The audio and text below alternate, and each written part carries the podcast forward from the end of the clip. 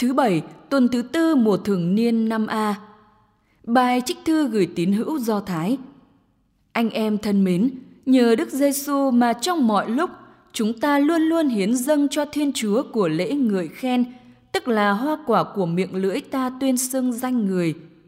Anh em đừng quên công việc từ thiện và sự tương tế, vì Chúa hài lòng về những của lễ như thế.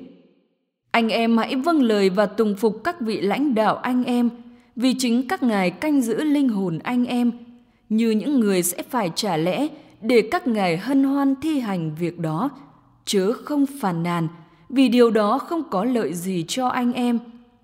Nguyện Thiên Chúa bình an, người đã đem ra khỏi cõi chết đấng nhờ máu giao ước vĩnh cửu, trở nên vị mục tử cao cả, tức là Đức Giêsu Kitô, Chúa chúng ta.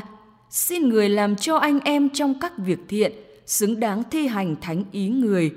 Khi người thực hiện trong anh em điều người hài lòng, nhờ Đức Giêsu Kitô đấng được vinh quang đến muôn đời. Amen. Đó là lời Chúa.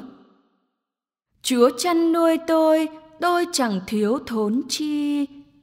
Chúa chăn nuôi tôi, tôi chẳng thiếu thốn chi.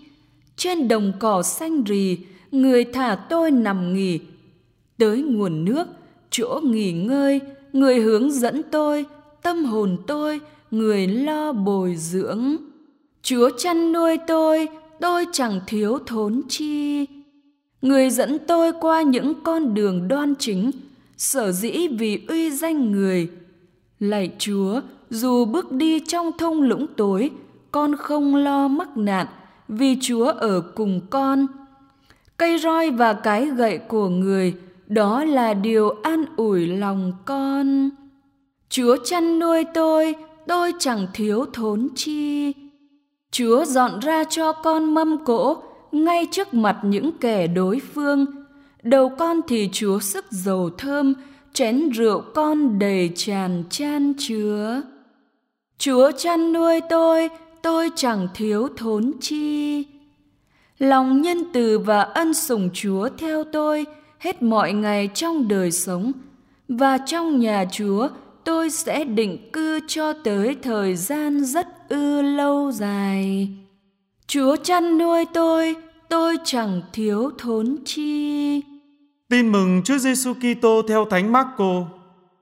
Khi ấy, các tông đồ hội lại bên Chúa Giêsu và thuật lại với người mọi việc các ông đã làm và đã giảng dạy.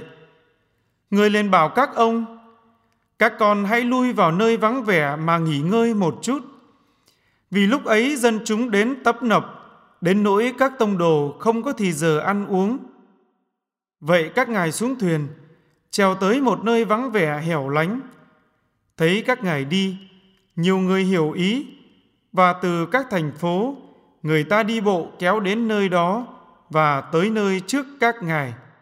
Lúc ra khỏi thuyền, Chúa Giêsu thấy dân chúng thật đông thì động lòng thương, vì họ như đàn chiên không người chăn và người dạy dỗ họ nhiều điều. Đó là lời Chúa.